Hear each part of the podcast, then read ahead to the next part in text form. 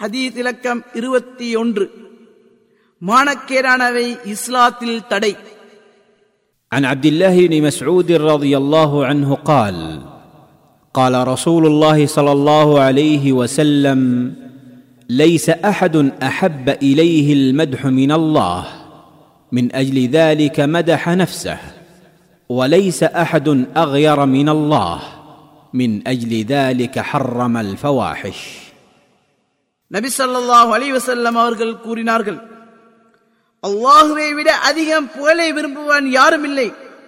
அதனால் தான் தன்னைத்தானே புகழ்ந்துள்ளான்.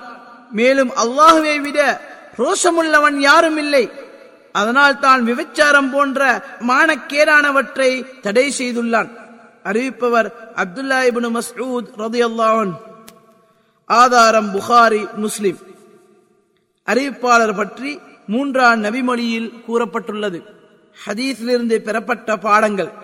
ஒன்று நிச்சயமா அல்லாஹ் அவனை அழகான முறையில் புகழ்வதையும் அவனுக்கு கட்டுப்படுதல் வணக்கம் திக்ர் போன்றவற்றின் மூலம் அவனுக்கு நன்றி செலுத்துவதையும் விரும்புகின்றான்.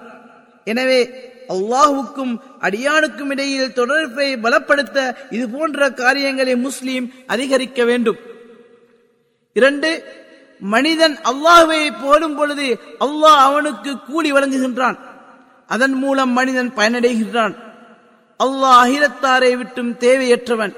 அவனை புகழ்வதால் நலவோ போலாதிருப்பதால் தீங்கோ அவனுக்கு ஏற்பட போவதில்லை. மூன்று அல்லாஹ் கடுமையான ரோஷம் உள்ளவன் அவனை விட ரோஷமுள்ளவன் கிடையாது.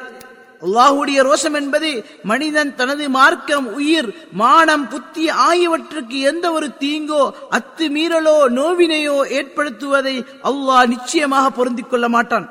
அதனால் தான் விபச்சாரம் களவு கொள்ளை வட்டி மது அருந்தல் போன்ற இன்னொரு பாவங்களை தடை செய்துள்ளான்.